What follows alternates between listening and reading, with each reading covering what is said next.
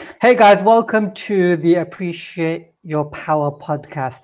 Today, my guest is Jackie, who has done, who I actually first met by going to our event. I've been following her stuff on social media for a little while now, but having gone to her actual event, um, she calls herself a property strategist. They've done amazing in in doing developments and in refurbs. They've you know they've really kind of doubled down on one strategy that they work well. But one of the things that really stood out to me was the strategy and the systems these guys are system specialists. They have everything really streamlined in their business, and it's something that I just admired from from the get go straight away. I love the fact that they're authentic in who they are as individuals, but also as property, they've had a huge amount of success. I'm gonna let so Jackie, thank you for coming on. Thanks for having me. It's great to be here. You're sitting in where are you right now? I'm in Chaps, sitting a little bit of mountain view in the background there. I have chosen to relation, oh, which is great. Perfect. So tell us about Jackie. How did you how did you one get into property? What was Jackie doing when she was even before property? What was Jackie doing at 16? What was Jackie doing at 16? So Jackie at 16 had a dream to sing and dance on the West End stage. That's um, that was my dream, uh, and that's what I said. my whole teenage years was just every time when I wasn't in school, I was in dance lessons, singing lessons in some sort of amateur show, and yeah, that that was what I worked so hard to be able to do. Wow. And and how did you transition into property? What was that thing that gave you that aha moment like I need to be in property now? So um, after the uh, performing arts um, passion, I tried to get into drama school, but I failed. Uh, tried to make uh, the, the career work without that, and that didn't happen. Uh, and so I actually went back to university, trained in arts management, and wanted to go into like running a theatre. That was my uh, vision mm-hmm. realized that was really freaking hard as well same as mm-hmm. acting not something that i wanted to pursue and uh, i ended up working working in market research so i was working in central london uh, for a research agency who worked for really big brands uh, and I worked on the project management side. I worked on the uh, in the quantitative project management side, and then I moved into qualitative research. It was actually like it was a really interesting job. So I'd get to run like focus groups for big brands, uh, getting to probe people on what they, what how certain products or services made them feel, and what that mm-hmm. meant big brands uh, and their marketing strategy. So it was a great mm-hmm. job. Uh, but the problem with it was that I had to do what other people told me to do, which I have since found out that I'm really not very good at doing. Uh, and that's what led me to go, hey, I've, I've I always wanted to have my own business. Um, but I, I, you know, I watch Dragon's Den uh, and those kind of TV shows, and you see these people with these big, crazy visions and these innovative ideas. And I thought, well, if, if you're going to be an entrepreneur and run your own business, you have to have an amazing idea. And I didn't have those ideas, so I kind of thought I was excluded from that. Uh, and funnily enough, it was uh, it was it was January 2013 on a ski holiday. You can actually see the apartment we were in just from this balcony, uh, and it was like an amazing week of annual leave. And I just I love traveling. I was here with my now husband Dave. Glorious week away skiing, and I that that hit of dread started to sink in my stomach because I had to go back to work on Monday, mm. and I didn't want to have to do it, and that made me go. There's got to be some other way. Uh, and I'd seen my my mum and my stepdad do a couple of property refurbs, and I thought maybe property could be the thing that if I can maybe work a second job, build up some extra savings, maybe I could start to get some buy to let property and over the next five years maybe have a bit more freedom uh, be able to work part-time perhaps and, and travel some more. So that's that's how the idea all began. So how did you apply market research to property? I think that's the one thing that first came to mind was how the hell, you know does it apply to property? If so how much does it apply to property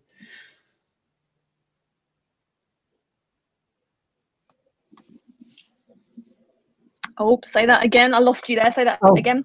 Perfect. So I wanted to ask market research, how much does it apply to the property business and how much do you utilize it today? More than I probably realize i think the especially having been on both sides of of the more data driven side and the hmm. more people driven side it's really ended up feeding in so our approach to choosing a new research area or analyzing a deal. Like i'm really comfortable i'm comfortable with numbers and with like spotting patterns and trends um, in a way that i wouldn't have been before. So that's the more numbers side. Um, and I, a lot of people come to me confused about how to select an area.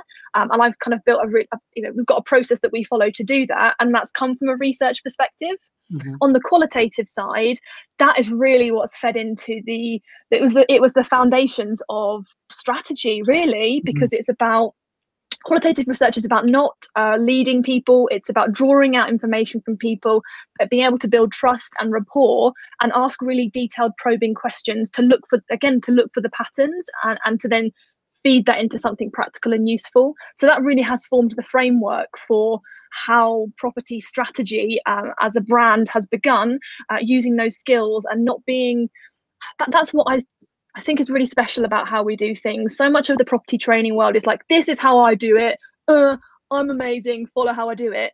And, and that's not at all what we're about. We, we have mm. frameworks that we use, but for, for us, it's about that individual individual person. What makes them tick? What are their motivators? What are their drivers? What are their barriers? And how can you create a plan that works for that specific person? And so i think those skills have really come come to that come into their own uh, and, and under my own direction which is wonderful. So how did you go about doing your first deal? So what was that like? And talk through that whole experience oh my god it was so hard it was so hard so it took from that moment of going I, i'm gonna do this i'm gonna save up all my money and make this happen uh, what followed was 18 really uh, from a social perspective, very boring months uh, mm-hmm. because I contacted my friends and said, I love you, but I can't afford to spend money on wine anymore because I'm going to be saving the wine budget into a pot uh, for a buy to let property. Uh, and they all obviously thought I was crazy. Um, but I I learned how to. Uh, J- Jamie Oliver's got a book called Money Saving Meals. Mm. I had this book, and in that book, it teaches you that it's cheaper to buy a whole chicken uh, than all the component parts of a chicken, uh, but you mm-hmm. just have to learn how to join a chicken. So I learned how to join a chicken to save money on chicken to put into the pot for a buy to let deposit. Um, my car got written off and I didn't buy a new one. I put that money into the pot um, and um, played the credit card game. The buy to let lenders weren't quite so strict on it at that point. So I spent on my uh, interest free credit card and saved the money instead. Uh, and so I scraped together that. And also, I was working another job alongside um, research at the time and so I managed to save up a pot of about eighteen thousand pounds, mm-hmm. uh, and during that time. So, it took 18 months to actually buy the first property from that mm. point of I- the idea happening. Um, and I wasted time researching all different areas, going out on property viewings in the evening, trying to figure out how to build a deal analyzer because I wasn't doing any courses or anything. I didn't have a mm. mentor. I was just reading books. I was just like trying to figure out how to analyze a deal, how to choose an area, wasting loads of time until eventually settling on an area not too far from where we were living. Mm-hmm. in southeast London, uh, a place called Erith. Uh, it was a disgusting one bedroom flat that probably hadn't ever been cleaned since the 80s, never been hoovered. The guy who lived there didn't look like he knew how to use a hoover. Um, disgusting bathroom. Uh, so it's 108 and a half thousand pounds that we bought that first property for. And I, that was on the 25th of July, 2014, we completed on that.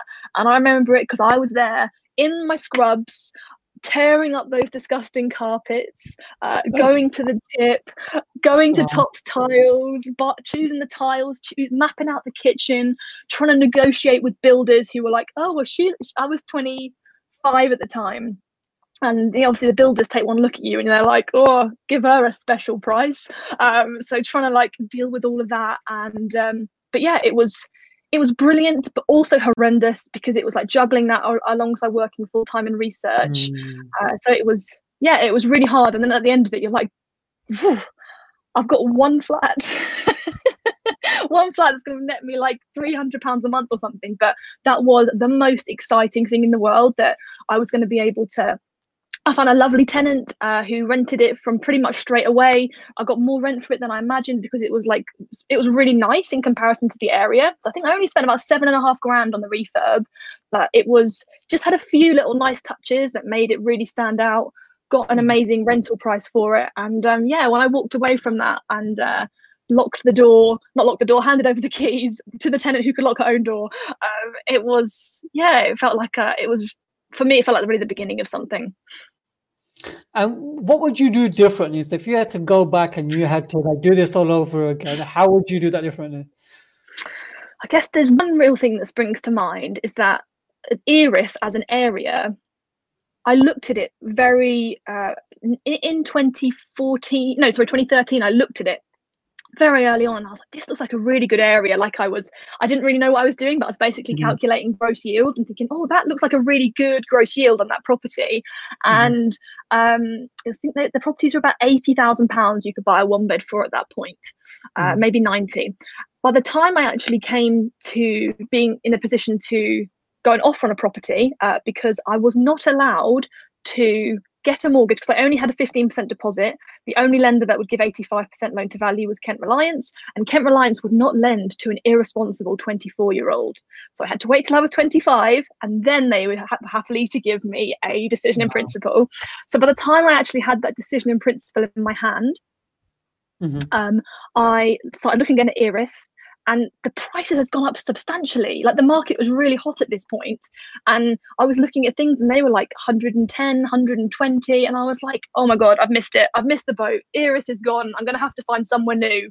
And so i sent off myself on this whole long wild goose chase um, moving out to like gravesend and then Gilling, gillingham uh, all mm. the way out until eventually i was in dover and i put an offer on a house in dover um, to purchase. And then I took a step back and went, hang on, what am I doing? I've kind of lost I've lost the sense of perspective here because actually just because Erith is more expensive than it was a year ago doesn't mean that it's not a good proposition now. So I pulled out of mm. the house in Dover and I went back to Erith and I bought that flat in Erith. So I basically could have saved myself a lot of time if I'd have just kept kept it in perspective, um, looking at the areas. So that's one thing that I would um, would do differently. Um, and I would also have been less involved in that first refurb. I thought I was saving thousands of pounds by tearing up those carpets and ordering everything myself. But actually, the second refurb, when I started to learn about the concept of leverage, um, I was like, right, I'm not doing anything anymore. I'm handing this all over. And it, it, it pretty much cost me the same price. I was like, I spent like three weeks like lugging around disgusting things and like trying to fit door handles, but it saved me no money. So I just that that I would have done differently as well. That's amazing. So, did you follow your instinct when it comes to going back to that initial property in the area that you wanted, or did you kind of, you know, was it more calculated when you were looking at Dover and thinking, okay, what am I doing? Was it more like a gut feeling that you had that actually this is gonna gonna help me? And and kind of following on to the question, how much does gut feeling play in, in when it comes to property? For me, not very much um, for me, yeah, maybe it's come down to the research point again. You're making me realize stuff about myself that I hadn't quite realized. It, it's it's very much data driven, mm-hmm. and that might just be uh, data in terms of like we, we do you know comparable properties, like looking at those and being really confident in our comparables is really important to us. Mm-hmm. Um, but also looking at what's happening in an area. So our, uh, we like to invest in areas where there's a regeneration is happening and there's a good mm. potential for capital appreciation. So I would look at what, what, what's changing in that area. Is there a new train line coming in? Is there a new housing development happening? So, yeah, gut, no, not not really. Um, it, it, generally comes down to looking at as much data as we can, but we are also good at making quick decisions. So looking at data, filtering out all the noise, and making a decision is probably one of the things that we're best at. So you know, very little gut involved. so how quick does it take you for you to move on a deal today compared to what it was, you know, a couple of years ago? Let's just say. Oh God, you're right. That has improved so much. Yeah. Well, so before it took 12 months to move on something. Now well, we just know. And this is one of the reasons why we've really focusing in on something has really helped us. And I guess being as data driven as we are, that really has uh, it's helped to really focus in on something because I'm very much about, I'm very much about efficiency, um, and also I know that if you don't move fast enough, you miss out on deals. I've seen it happen too many times. Mm-hmm. So actually, by following the same kind of model every single time, it just means we get faster and faster. And now we look at something. Uh, we can do a very quick analysis on it in half an hour, maybe even less, um, and then and then get an offer in. Uh, and then the fact that, that feeds into a wider pipeline of many other opportunities means that you, I'm, I'm not a motivated buyer. I was a motivated buyer for that first property because mm-hmm. I was like, I've been waiting so long, I'm buying this damn thing. So that, um, yeah, that that has changed as well you said focusing on, on, on what you guys are, are, doing. How much does having a niche come to play when it comes to, you know, getting it right in terms of your property business? Because a lot of people are trying to do a bit of everything. They're trying to do a bit of SA, a bit of HMO, a bit of buy to let, development. Um, how much does niche matter to you guys, and why is it so important to pick a niche? I think it's massively important. I think it's so understated in the property world. And actually, I think we often have to look at the motivations of people who are encouraging more than one uh, business model, more than one niche, because um, does it really serve most people?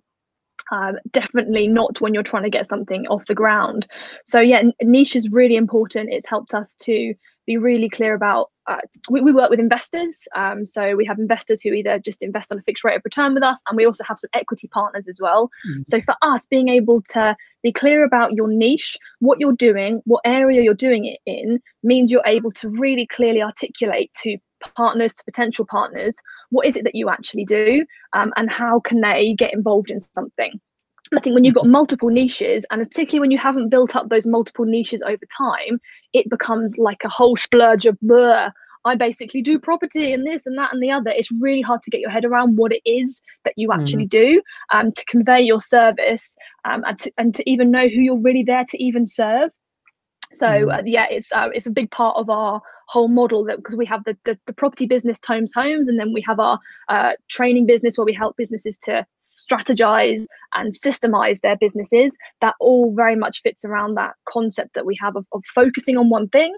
And that's not to say you can't do loads of things, but it's to say you need to have a not now list and focus on the now get the systems, get the team built up around what you're doing, and then you can move on to the next thing if you actually need to or desire to. How about from a marketing standpoint? So, from a marketing standpoint, do you, in terms of the type of tenants and the type of investors, what advice would you give to anyone that wants to go into a niche, but how would they go about marketing to a niche audience or in terms of tenants, but also investors? Uh, I think, well, for one, first of all, identify what that niche is and i think this is why it can be really hard to actually get to the bottom of what what your what your service is because that's the 1st mm-hmm. step like what do you actually do and who are you there to to serve and if you can't answer those questions and you can't even get close to what you've just uh, spoken about there you how do you market when you don't know who that you're even marketing it to so i mm-hmm. think knowing uh, knowing who you are there to serve, knowing what you're actually doing to help them for, for us really informs that. Um, and I mean, you can test out all different kinds of things. So we we have um, particularly with our investors, we're very specific about what sort of people that we're really ideally set up to serve. Uh, you know, we, we, do blocks of flats where our model is single lets. Um, so we've, we've built that up from that initial property of being worth about 100 grand. The whole portfolio is worth over 6 million now, uh, maybe mm-hmm. a bit less with coronavirus. Uh, but that that's been something that we've replicated with a very clear end vision in mind, which is a portfolio build approach. This isn't mm-hmm. a uh, you replace your income within 12 months situation for our investors. Our investors are much more driven by the long term, by retirement motivations, by being completely hands free. So I think understanding those motivations really can then help you to speak to who your audience truly is um, mm-hmm. and, and decide where you actually put your attentions into because you probably see this too people you know desperate to get more followers on Instagram when the sort of investors that they're looking for probably aren't maybe even hanging out on Instagram. Mm. So what what is actually the purpose of all of it? So for us having that clear vision that then feeding into who your market uh, space is, as you've just been saying, and then using that to guide how exactly you approach finding these uh, the people mm. that you're looking for, uh, really makes the whole thing so much more methodical and you waste a lot less time. I don't know if I answered your question there, but yeah, yeah, perfectly, yeah, perfectly. So, how about when? What advice would you give to someone who's trying to attract investors? How do they go about doing that? So, I would say first of all, look at your business model and say what mm-hmm. sort of people would want to invest in that. Uh, and then it might the question might be how are you actually wanting to structure that Um, so if you're looking for investors who want to be uh, to be equity partners, they're going to be uh, probably a different place to then someone who you're just wanting to invest smaller sums on a longer term basis. So be mm. clear about what sort of the ideal investment structure is for you, and based on that ideal investment structure, say what sort of person would be interested in that, and based on their interests, where could I find them, and then that can help you to you know it's, it's all an iterative thing. It's not like you'll just try it and it will work out perfectly. But is it going to be better to find people online? Uh, is it going to be better to uh, join a private members club or another industry specific group? Um, I think it can be great also to look at the background that you've got. So, mm-hmm. previous uh, careers that you've had, uh, do you have a community of people?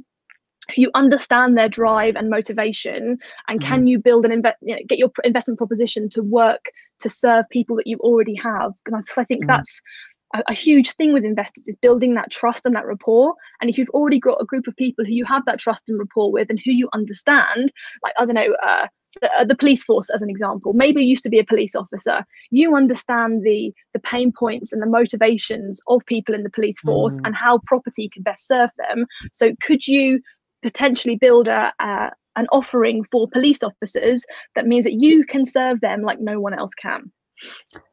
I, that's that's some golden advice. It's something that I keep going on about, and I think most people uh, tend to ignore it because they're trying to do what everybody else is doing. It kind of leads me on to nicely in terms of finding the right investors, because a lot of networking happens within the property industry, and the property industry is quite a small circle why is it essential for people to go outside of that circle and find investors in other places? Like in terms of percentages as well, how many are mm-hmm. percentages of people from in the property industry and how many are there outside?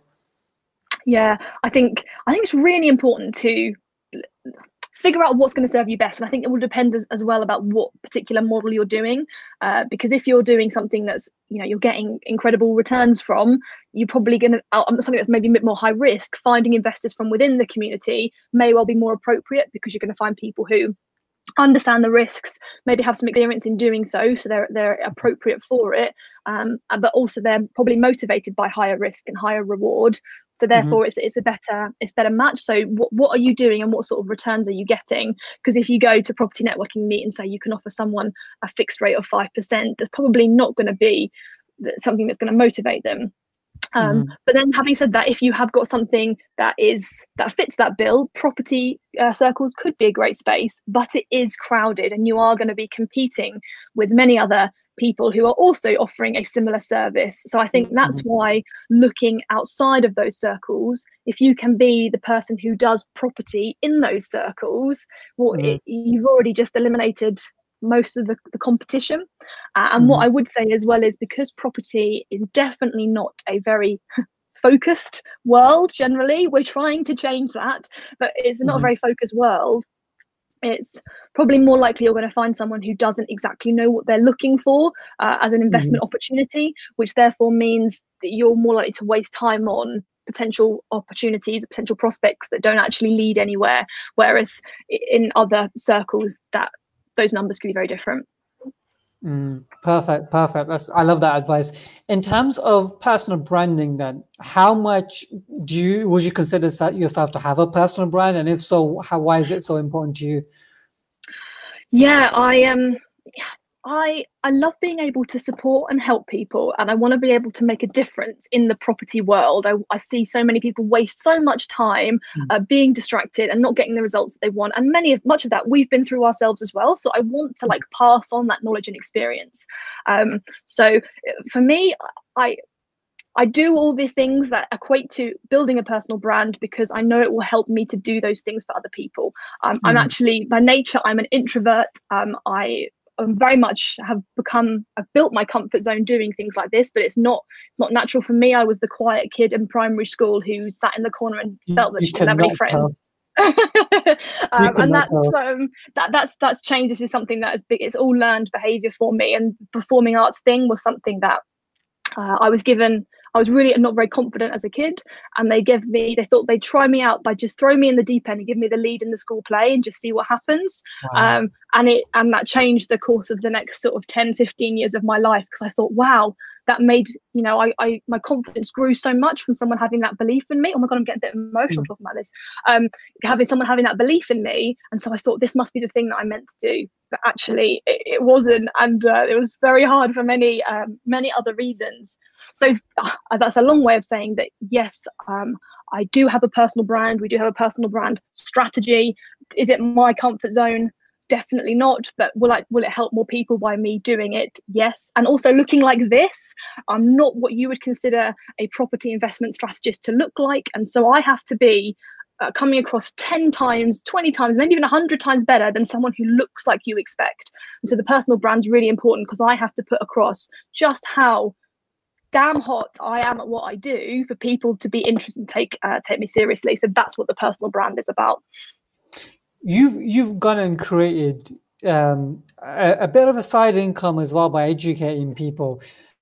Why is it important to find another sort of approach in terms of how you can build another income within the property industry? For example, myself, you know, I run a you know marketing agency and a personal branding agency, so we build communities. I try and offer my services to people within the property industry to build more credibility, but also to stand out.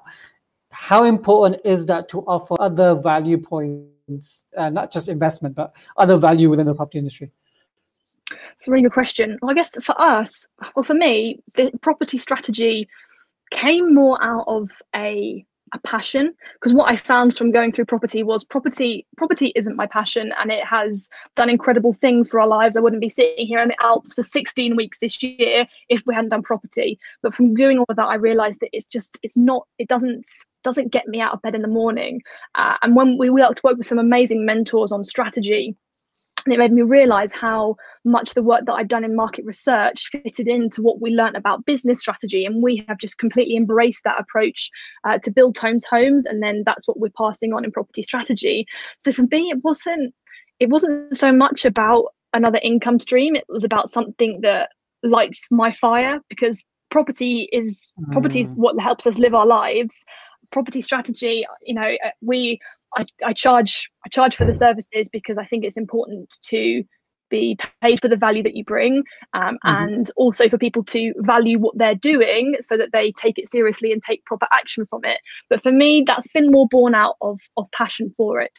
Um, but in terms of like it's actually working out well for us at the moment in the current situation because whilst the property business is in a bit of a hiatus at this point, the property cons- consultancy and training side is like is, is exploding. So actually, it wasn't really the plan, but we've ended up with two complementary businesses, which um, is is great. More from a mental health point of view than anything, because it's like right, property is really quiet. Let's pour energy and time and passion into something else, which is meaning that this lockdown is just flying by. I think I'm going to have to ask for an extension. wow, that's amazing. Well, that's the thing. Like, there's so much positivity in in creating something, uh, another offering for the industry. So I appreciate you sharing that.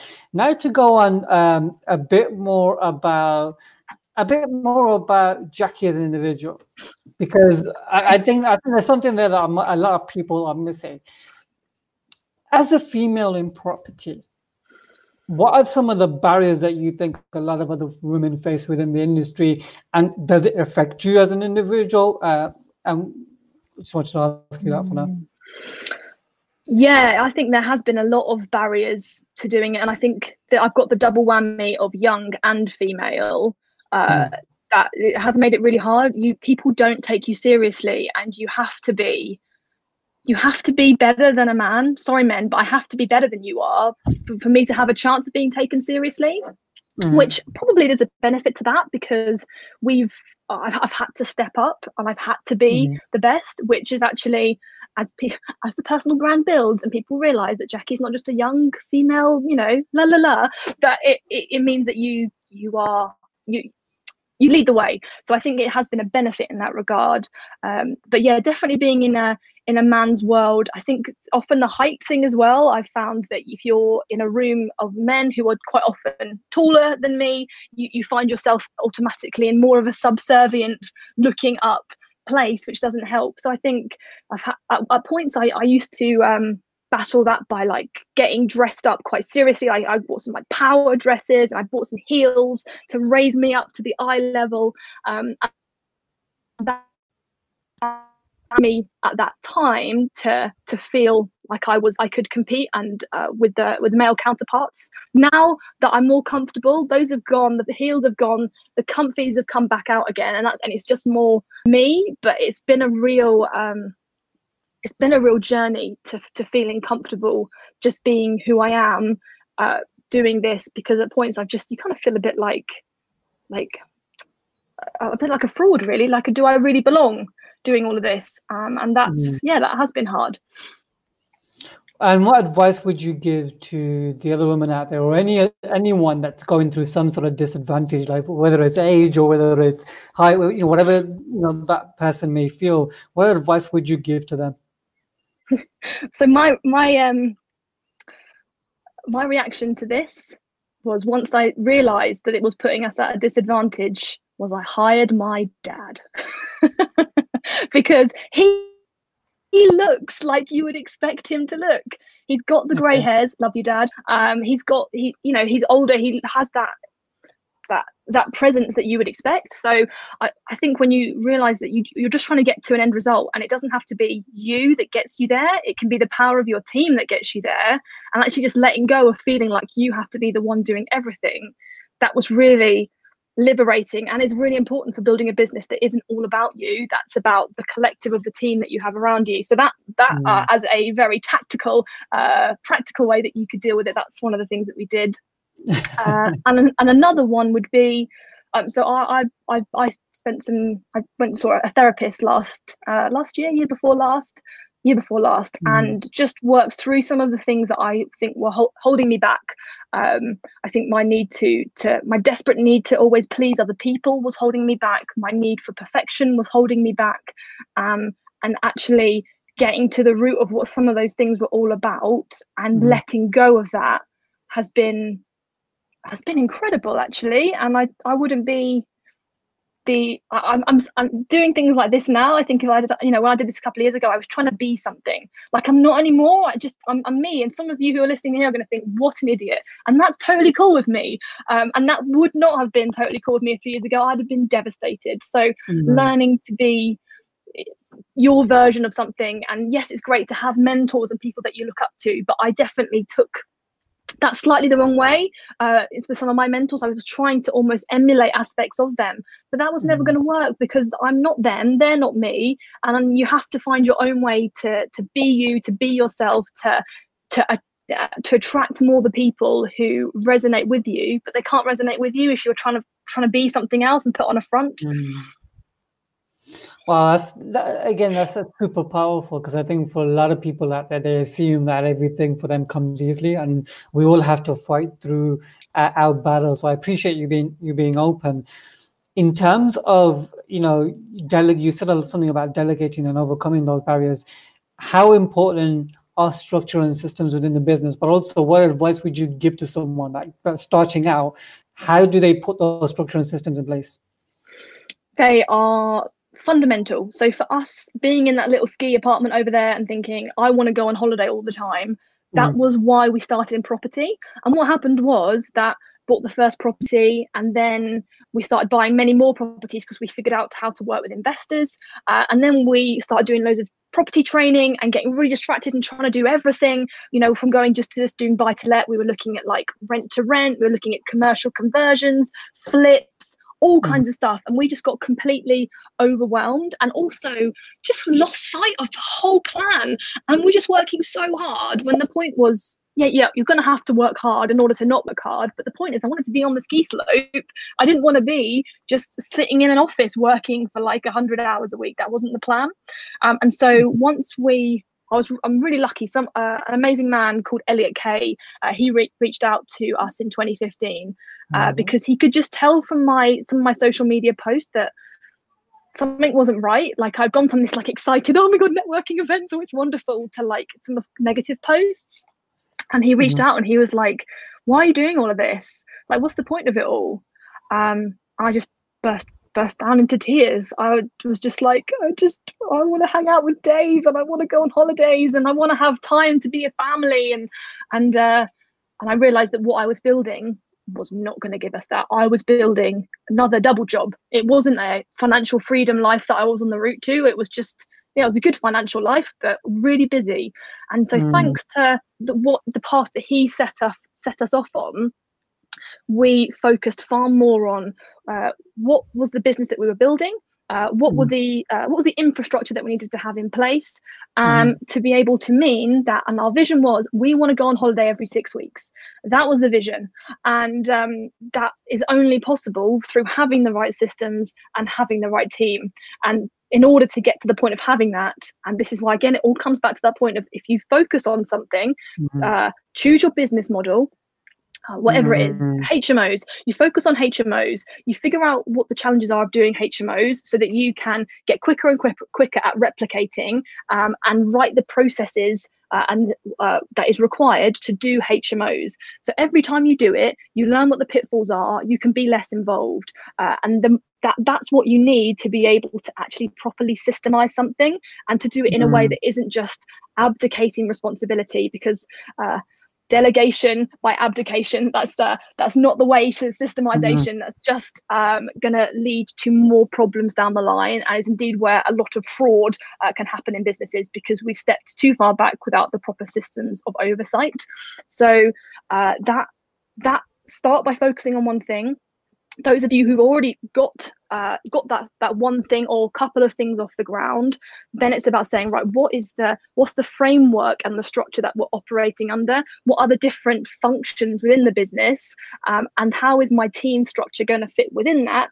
And therefore, what systems do we need within that framework to be able to scale this up, and for you to be able to move to whatever role you want in the business? That could be that you want to stay as uh, leading on sourcing. Maybe you love the sourcing element. Maybe you want to be director of sourcing. Maybe you just want to be able to oversee as essentially CEO or maybe even mm-hmm. chair. Like know where you want to be and design your your framework and your systems around it. And and having that clear vision of what you're wanting the business to achieve, and therefore what you need to have in place starts to make the whole thing way clearer.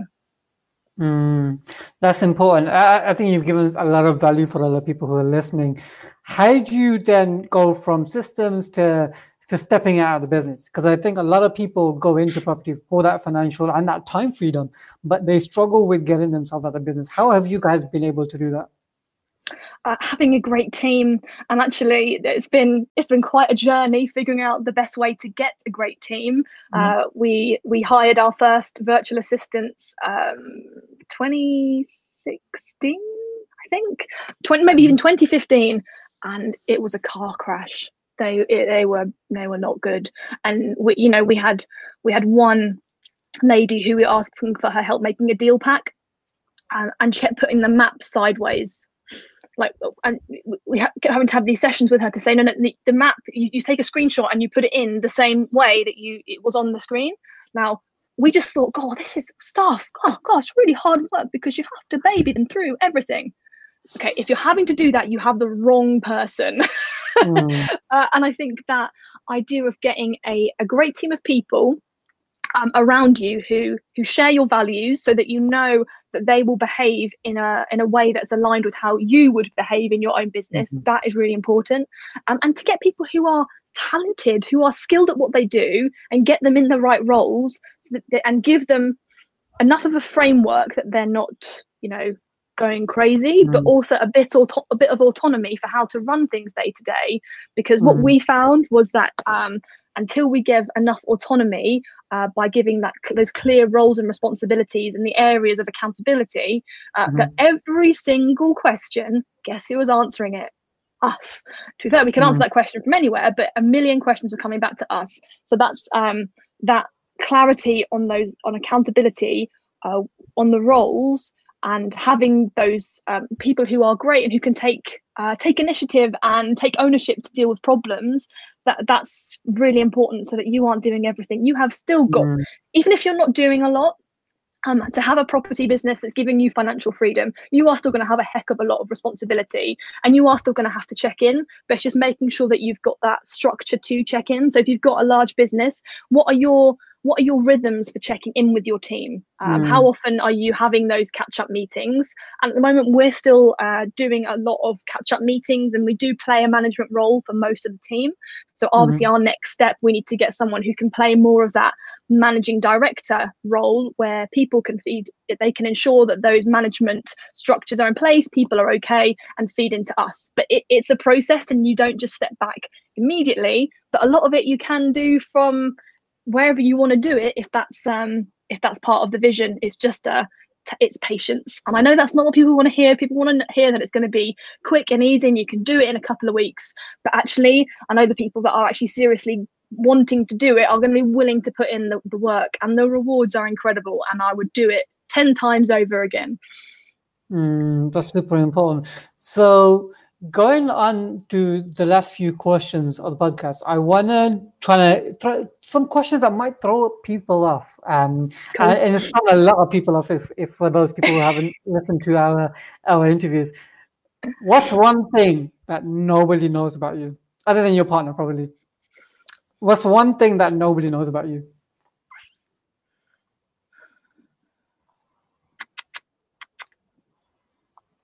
Oh my god, that is really hard. Um, nobody except Dave. Yeah, Dave does know everything, so Dave would know. I guess probably Dave's the only one who sees how hard I am on myself.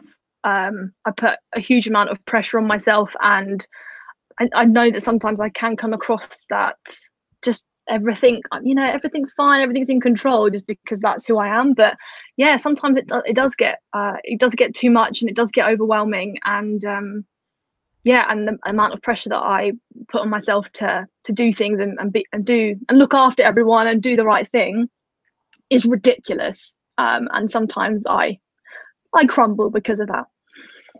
How about something silly so for example like we had we've had some funny stories come in. So we had one person who drank um, oil thinking it was milk um, oh, okay. So... Oh, oh, okay. Um, okay. So some people, oh, some people from a long time ago know this, but maybe I'll tell it anyway. Um, so I I went to a wedding once where obviously towards the end of the night you are um, you know you've had quite a good time uh it got, it got to that time of the night that you know all good weddings get there it's flaming sambuca time so I'd never done a flaming sambuca before, and I'd never done it when I was as wasted as I was at this point. so I, um, the, the flaming sambucas get lined up. I throw my hand. Um, I get told you have to put your hand over it to put throw your hand over it to put the flame out. Then you have to smell the fumes, and then you have to down it. Um, now the problem was because we time passes in ways that you, doesn't normally pass when you're this drunk. Um, that sambuca was but boiling, boiling hot. Um, so I, I put my hand down on the glass, and but it didn't, it didn't. It, it, well, the, the ring was burning hot, so it burnt my hand. But I actually didn't even manage to put out the the flame. I then grab it, burn my fingers in the process, and sniff in the flame, um, and uh, and then proceed to pour boiling sambuca all over myself. Oh my god, I had blisters uh. all up my nose. Oh. Forgotten about that. so there you go. There's a Jackie Tomes at her finest moment. I love that. I love that. I love that. Uh, that's definitely one to remember, actually. Uh, that's definitely one to remember. One of the other questions that I ask people say you've gone and done everything in life. You've accomplished all the dreams. You've made all the impact that you want to do. You've done everything that there is to be done. Um, and you're literally on the verge uh, of dying at that point in time, and someone hands you a tissue and says, "What are your three truths about life?" What would you say in that, at that point? Um, perfection. Perfection uh, is a delusion. Doesn't okay. exist. Um,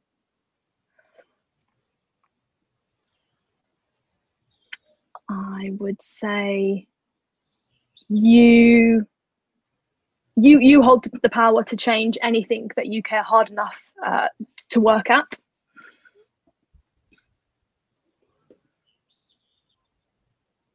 and three truths about life.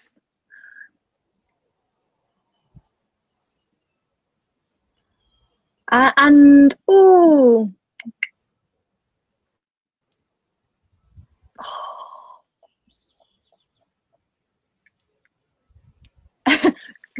go, go on a holiday and travel the world. It's brilliant. I, th- I thought something else was coming there. I thought there was a slight hesitation. I was like, is this something else that she's going to say? Or you kind of went with the holiday thing from the top? Was there something else? No, no, I, no, I don't think so. Um, no, I, I think there probably is something a bit more profound than that, but I couldn't, I couldn't find it. No worries. And and lastly, one of the questions I want to ask was, what is the difference that you want to make in the world? So if there's if there's one thing that you want to change in the world, and one thing that you want to make an impact on, what would that be? I want people to live a life that they that, that live the life of their dreams. Um, to be able to say that to be able to say that you lived a life that was uh, beyond your your wildest dreams and you did things that, that made you happy um, and you did things that you didn't believe were possible to be able to help people to live those lives um, and overcome the barrier to make all that happen uh, and to give the the support um, and the care that's required to get people to to step up and live their lives in that way i'd like i'd like to be remembered for that that's amazing. So, well, thank you, Jackie, for your time. I really appreciate it. This has been amazing. Um, I hope you enjoy the rest of your little ski holiday.